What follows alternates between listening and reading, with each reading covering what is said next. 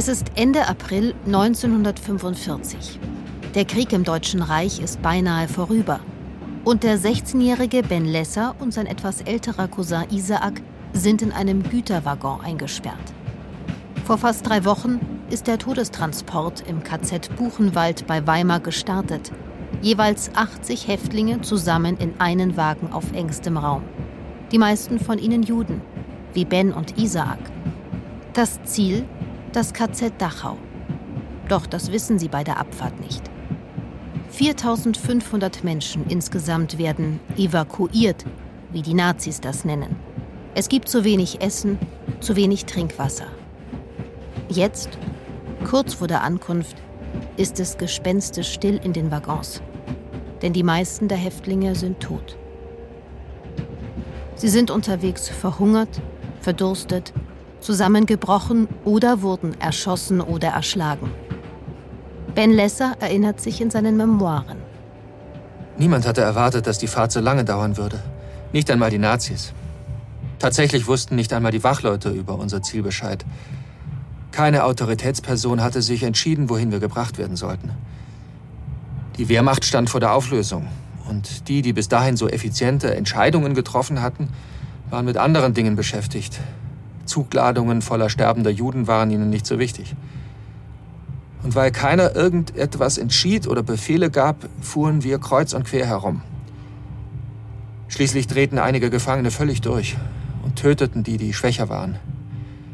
Es kam sogar zu Kannibalismus. Die Verhältnisse in den Güterwaggons waren schrecklich, kaum vorstellbar. Aber sie wurden immer noch schlechter, bis am Ende fast jeder tot war. Die wenigen, die auf irgendeine Art und Weise noch am Leben waren, waren in der Unterzahl, umgeben von steifen und verwesenden Leichen. Wir schienen in einem Meer aus stinkendem Tod zu treiben. Es war wie ein Wunder, dass ich, obwohl ich so schwach war, entweder so stark aussah, dass die anderen uns fernblieben, oder dass Isaak und ich doch so schwach aussahen, dass sich keiner mit uns abgeben wollte. Der Zug, in dem Sie sich befinden, ist der berüchtigte Buchenwaldzug von dem ihr schon beim letzten Mal erfahren habt. Die Geschichte von Ben und Isaac Lesser erzähle ich in dieser Folge. Außerdem die von Gisela Popper. Sie befindet sich auch in einem Todeszug irgendwo in Bayern. Wie werden die befreit, die nicht in einem Konzentrationslager gefangen sind? Von denen die Alliierten nicht einmal ahnen, dass es sie gibt und wo sie sie suchen sollten. Mein Name ist Nina Pietschmann. Ich erzähle hier von einigen Menschen, die bei der Befreiung der Konzentrationslager vor 75 Jahren selbst dabei waren. Sie haben Tagebücher oder Berichte geschrieben oder auch Interviews gegeben. Aus ihren ganz persönlichen Erinnerungen stammen alle Zitate in diesem Podcast.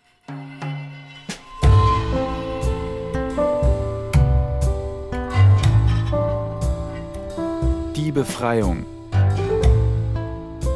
die letzten Stunden in den Konzentrationslagern Flossenbürg und Dachau. Ein Podcast von Bayern 2. Am Tag der Befreiung sind in Dachau über 32.000 Menschen eingesperrt. Der letzte Zählappell ergibt 1057 Gefangene unter 18 Jahren, Frauen mit Kindern um die 300. Eine sehr kleine Gruppe. Die Dunkelziffer dürfte um einiges höher liegen, denn viele Jugendliche hatten sich bei ihrer Einlieferung älter gemacht, als sie waren, um ihre Überlebenschancen zu erhöhen. Denn nur wer arbeiten konnte, bekam überhaupt etwas zu essen. Auch in Dachau und seinen Außenlagern werden die Gefangenen als Zwangsarbeiter ausgebeutet. Also korrigiert auch Ben Lesser, 16, sein Alter nach oben. Bei seiner Einlieferung in das erste Konzentrationslager gibt er an, 18 Jahre alt zu sein. Ich bin schon immer sehr aufmerksam gewesen. Ich wusste von dem, was ich um mich herum mitbekam, dass mein Überleben davon abhängig war, ob ich für die Nazis nützlich war.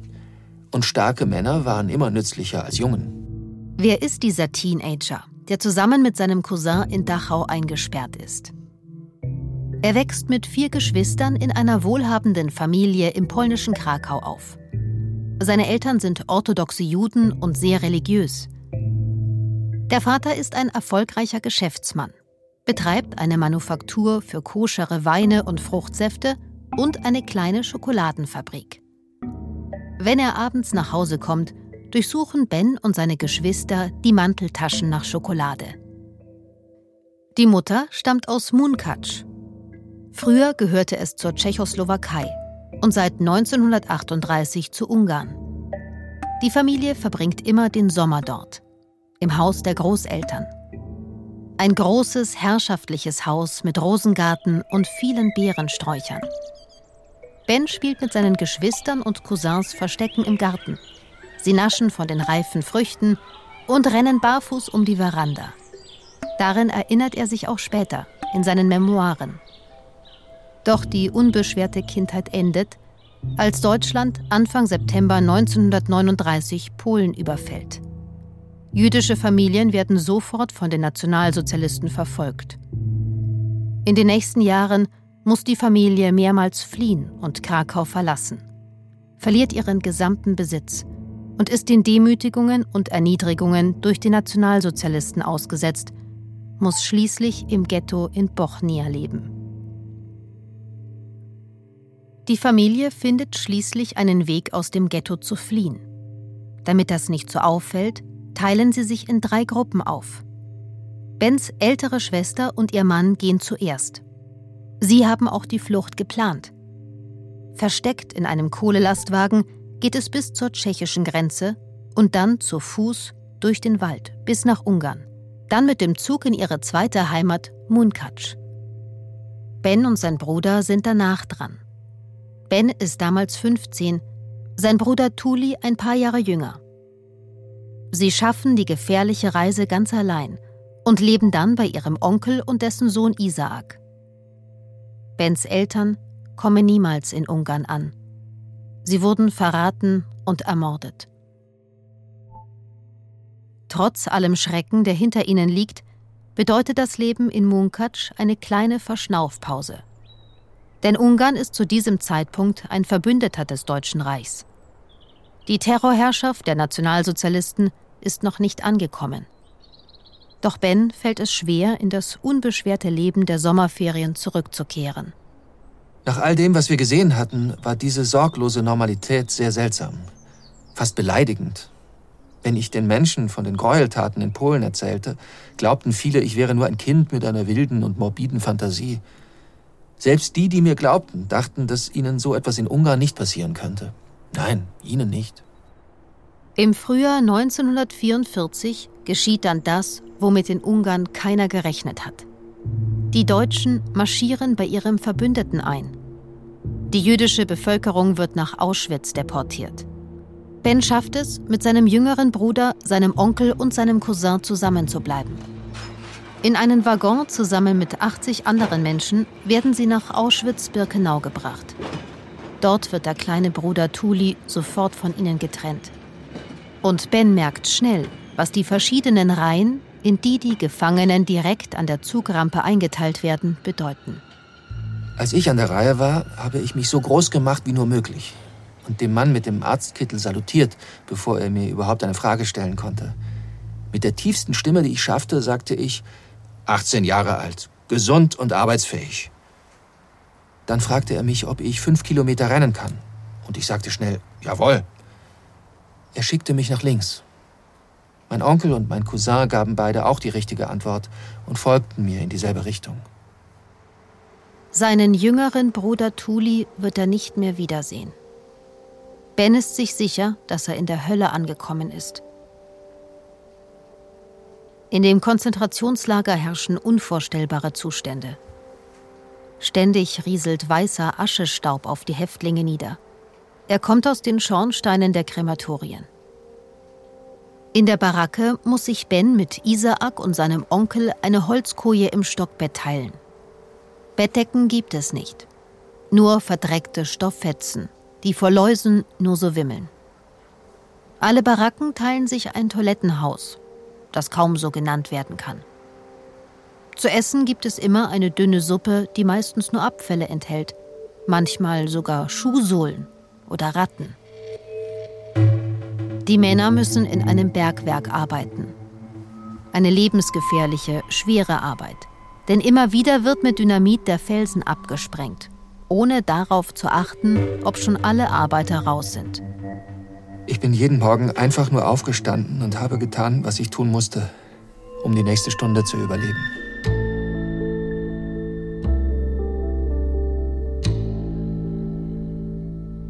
Es ist das Jahr 1944. Die Nationalsozialisten sind dabei, die Juden aus ganz Europa zusammenzuziehen und in Vernichtungslagern umzubringen. Todeszüge rollen durch das gesamte Deutsche Reich in den Osten nach Auschwitz-Birkenau, nach Majdanek, nach Treblinka. Für Millionen Menschen bedeutet das den Tod. Ben Lesser und seine Familie geraten in die Fänge der Nationalsozialisten, aber auch Gisela Popper. Sie ist fast 30 Jahre alt, als sie 1944 in Budapest aus dem Ghetto geholt und ins Ungewisse geschickt wird. Eigentlich ist sie in Berlin geboren und aufgewachsen, dort auch zur Schule gegangen. Sie hat dunkle, wellige Haare, ein sanftes Gesicht. Mit 20 heiratet sie. Ihre Eltern und die ihres Mannes stammen aus Ungarn. Als der Krieg ausbricht und es zunehmend unsicher für sie wird, gehen sie von Berlin nach Ungarn. Ihr Mann wird bald zur Zwangsarbeit eingezogen und Gisela muss mit ihrer Freundin Franziska ins Ghetto umsiedeln. Die jungen Frauen geben sich immer als Schwestern aus, damit sie zusammenbleiben können. Ende 1944 wird das Ghetto geräumt. Alle Bewohner, darunter Gisela und Franziska, werden deportiert. Zuerst müssen sie tagelang zu Fuß laufen. Viele sterben dabei. Irgendwann werden sie in Waggons gesteckt. Gisela hat schon von Auschwitz gehört und befürchtet das Schlimmste. So erzählt sie später in einem Interview. Ich spähte immer so gut ich konnte nach draußen. Wir konnten uns nicht hinsetzen in diesen Zügen. Wir standen die ganze Zeit, bis wir kollabierten. Ich sah Heidelberg. Da alle Frauen Ungarinnen waren, sprach niemand Deutsch. Sie hatten kaum eine Vorstellung, wo Heidelberg ist. Aber ich hatte sie. Und auf irgendeine Weise war ich ein wenig glücklich, dass ich keine polnischen Namen sah, denn das hätte sicher Auschwitz bedeutet. Am Abend kamen wir im Lager 11 an. Wir wussten nichts über Dachau. Lager 11. Das ist nicht direkt in Dachau, sondern in Kaufering. Dort befindet sich eines der größten Außenlager des KZ Dachau. Es besteht aus mehreren Lagern, die durchnummeriert sind, von 1 bis 11. Hier gibt es keine Wohnbaracken, sondern Erdhütten und Verschläge, die halb in den Boden eingegraben sind. Die Häftlinge müssen einen unterirdischen Rüstungsbunker bauen und Kriegsflugzeuge montieren. Auch Frauen sind in Kaufering gefangen. Grundsätzlich aber sind weibliche KZ-Häftlinge in der Minderheit.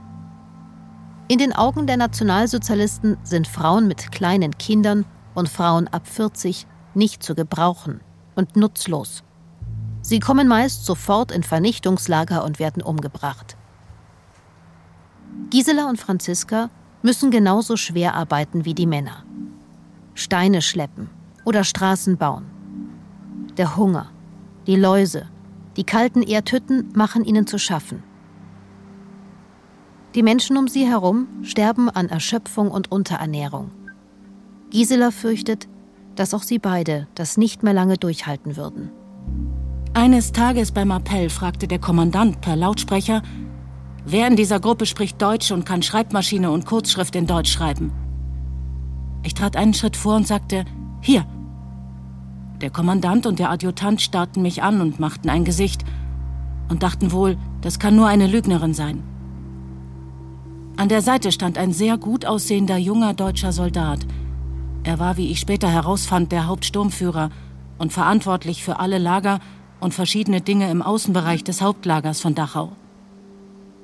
Er trat nach vorne, schaute mich an und sagte auf Deutsch, Sprichst du denn wirklich Deutsch und kannst du tippen und stenografieren? Ich schaute ihn an und sagte, Jawohl. Als der Appell beendet war, gingen wir zurück und ich hörte nichts mehr davon. Meine Freundin Franziska war schon beunruhigt und sagte, das klingt nicht gut. Aber was hatten wir zu verlieren? Gisela wird zum Test geholt. Ein SS-Mann diktiert ein paar Zeilen, die sie mitstenografieren soll. Sie ist aus der Übung, aber sie schafft es. Sie soll bald in der Schreibstube anfangen und dafür ins Lager Kaufering 1 überstellt werden. Sie besteht darauf, dass auch ihre Freundin Franziska verlegt wird. Dort geht es den beiden Frauen etwas besser. Gisela bekommt saubere, ordentliche Kleidung für ihre Arbeit in der Schreibstube. Immer wieder wird sie angewiesen, den Völkischen Beobachter, die Propagandazeitung der NSDAP, abzutippen. Außerdem läuft in der Schreibstube ein Volksempfänger mit den neuesten Nachrichten von der Front. So erfährt sie, dass die Kriegslinien immer näher rücken. Und dann werden wieder Güterzüge vorbereitet.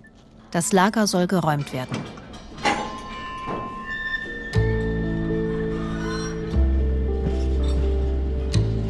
Auch in Auschwitz beginnen Anfang 1945 Evakuierungen, da die Alliierten vorrücken.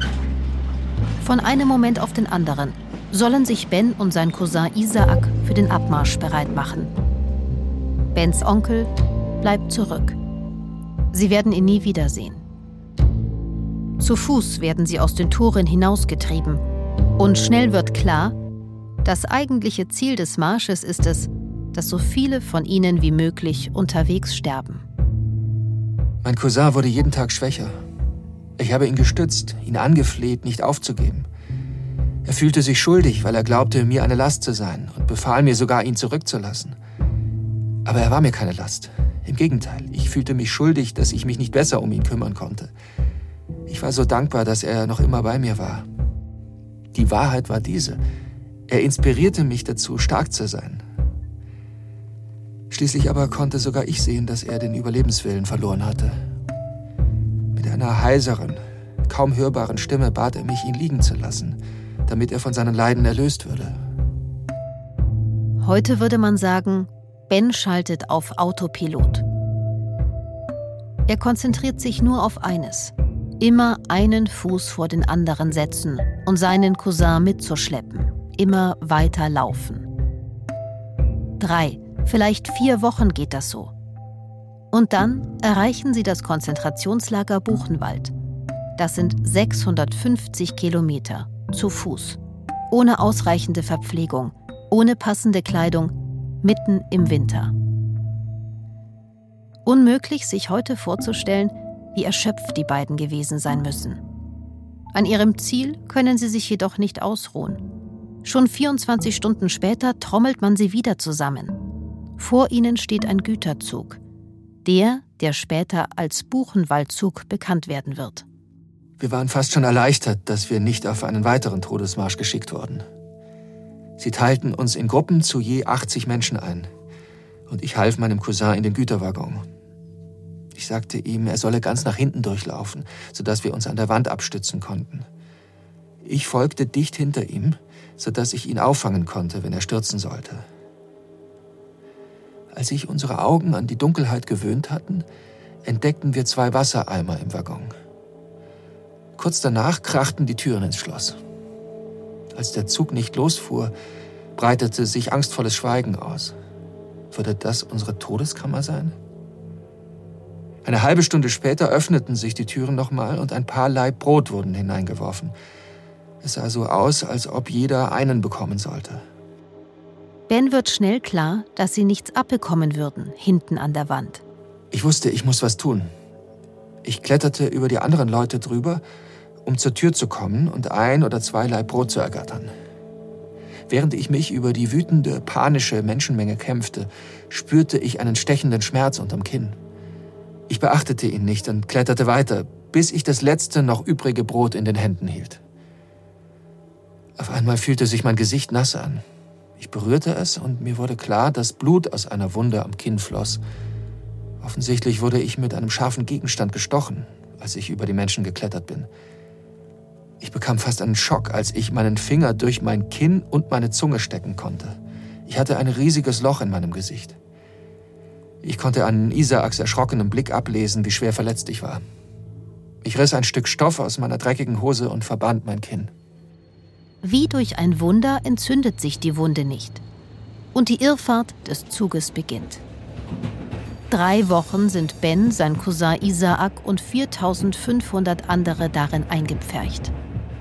Der einzige Grund, warum Isaak und ich immer noch am Leben waren, war, weil ich uns diszipliniert davon abhielt, das Brot auf einmal aufzuessen. Es war hart, es ihm vorzuenthalten. Aber mir war klar, dass wir mit dem Brot aufpassen mussten. Jeden Tag aß jeder von uns nur ein Stück, das so groß war wie ein halbes Ei. Das war's. Mehr nicht. Wir mussten es ganz heimlich essen, damit uns keiner tötet, um an das Brot zu kommen.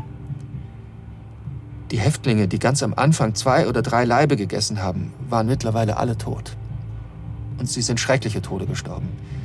Ihre dehydrierten Körper haben so viel Essen auf einmal nicht vertragen. Um sie herum im Waggon sterben die Menschen. Sie bleiben einfach liegen. Tagelang. Wochenlang. Und dann erreicht der Zug Dachau. Nur ein paar zu Skeletten abgemagerte Häftlinge konnten über die Leichen aus dieser Hölle herausklettern.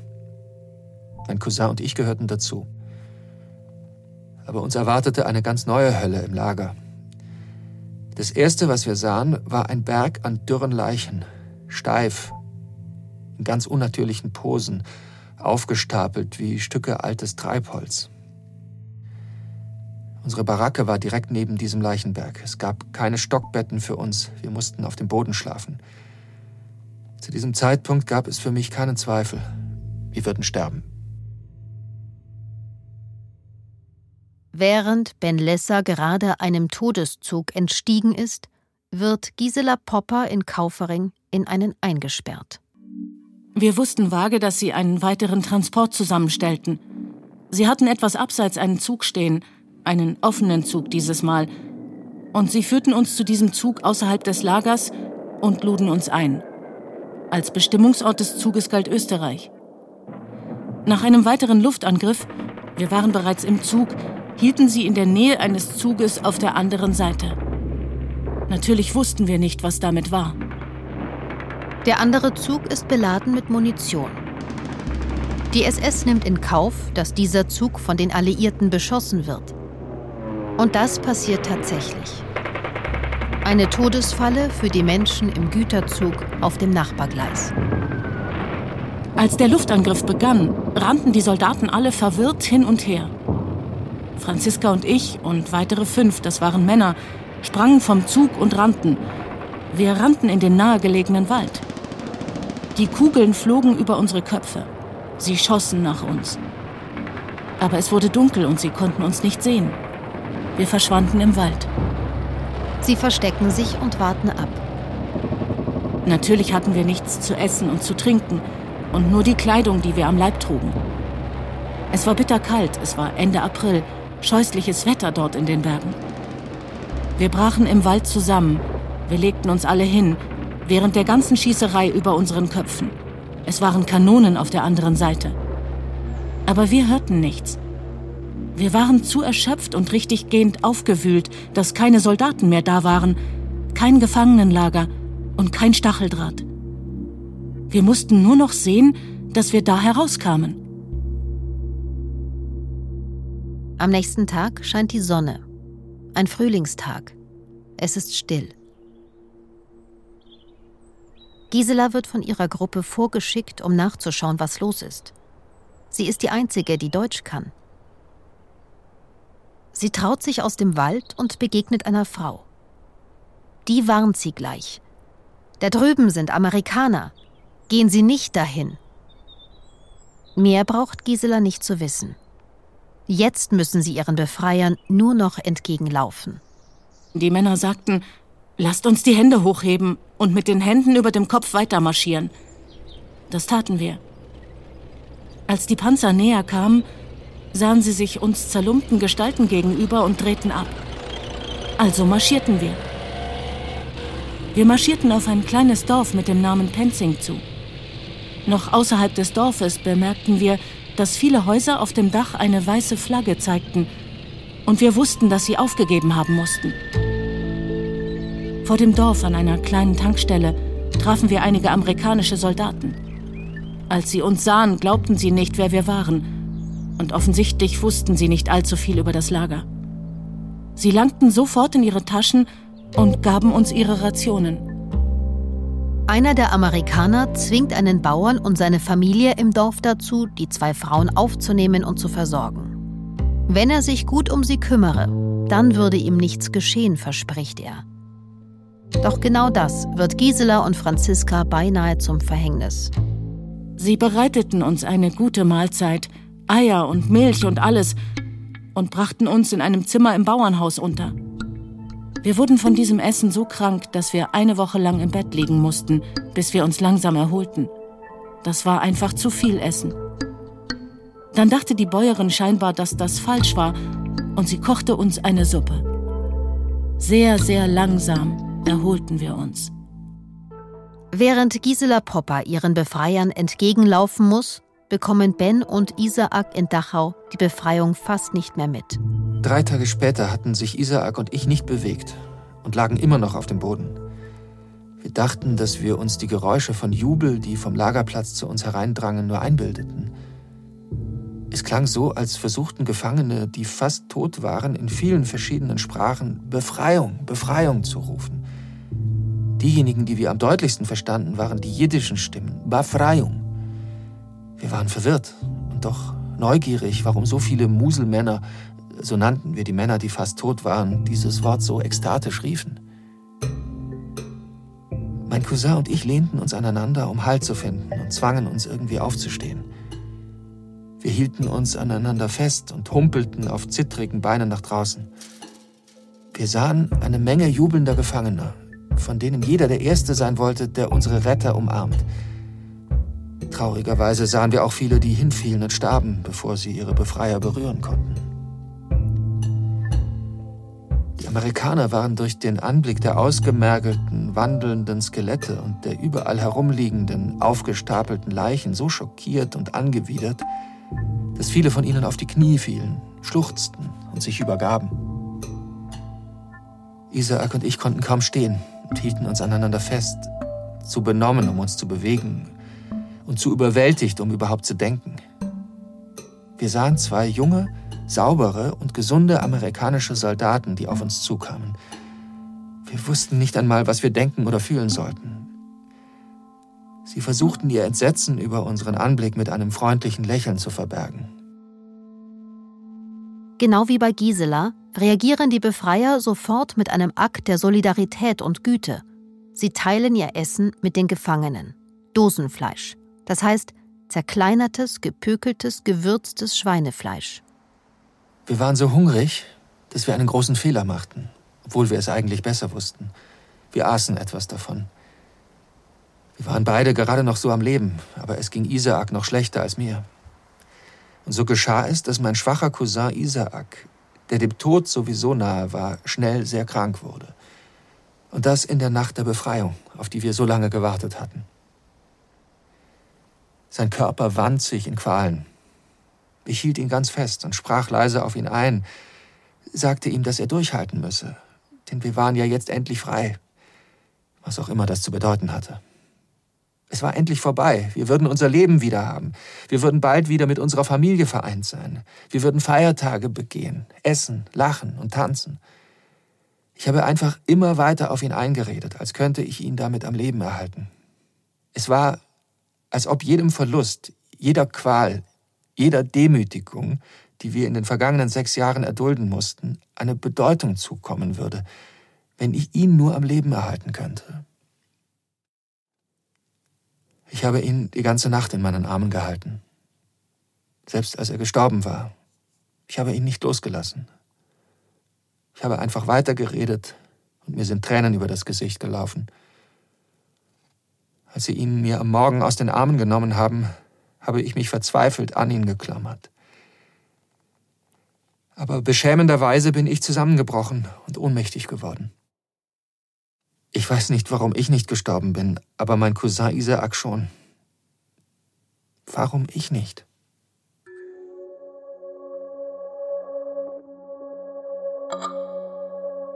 Isaac Lesser überlebt die Befreiung nur um wenige Stunden.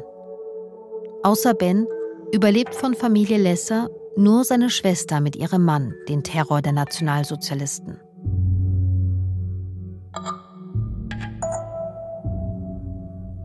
Im Lager Dachau sterben nach der Befreiung noch mehr als 2300 Häftlinge an ihrer Schwäche und ihren Krankheiten, aber auch an dem ungewohnt vielen nahrhaften Essen. Erst dann stellen die Alliierten auf Suppen und Schonkost um.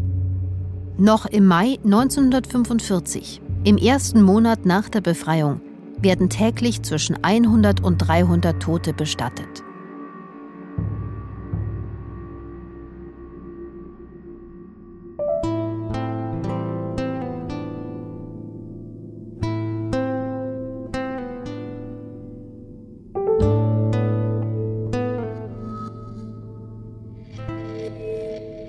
Das Konzentrationslager Dachau ist befreit.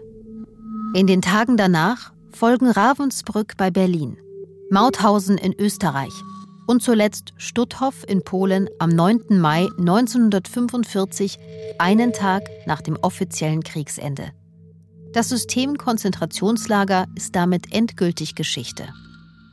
Doch das bedeutet nicht, dass nun alles vorbei ist.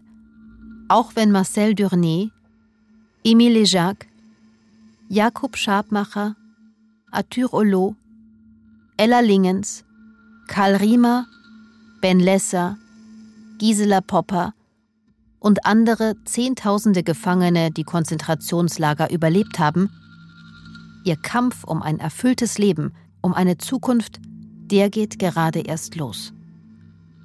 Die Erinnerungen an die letzten Jahre werden Sie, Ihre Familien und Nachkommen nie mehr loslassen.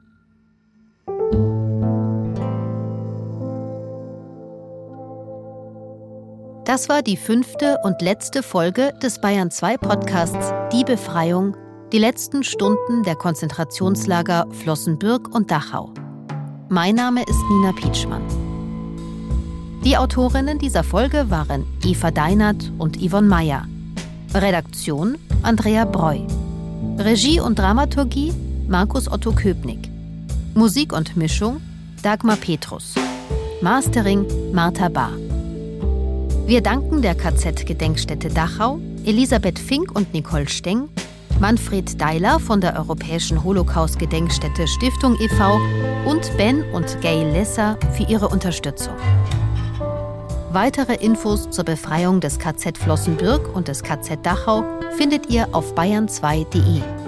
Wenn ihr wissen wollt, welche Quellen wir für die Recherche verwendet haben, dann findet ihr die in den Show Notes unter dieser Podcast-Folge. Vielen Dank fürs Zuhören. Wenn euch dieser Podcast gefallen hat, freuen wir uns über einen Kommentar oder eine Bewertung.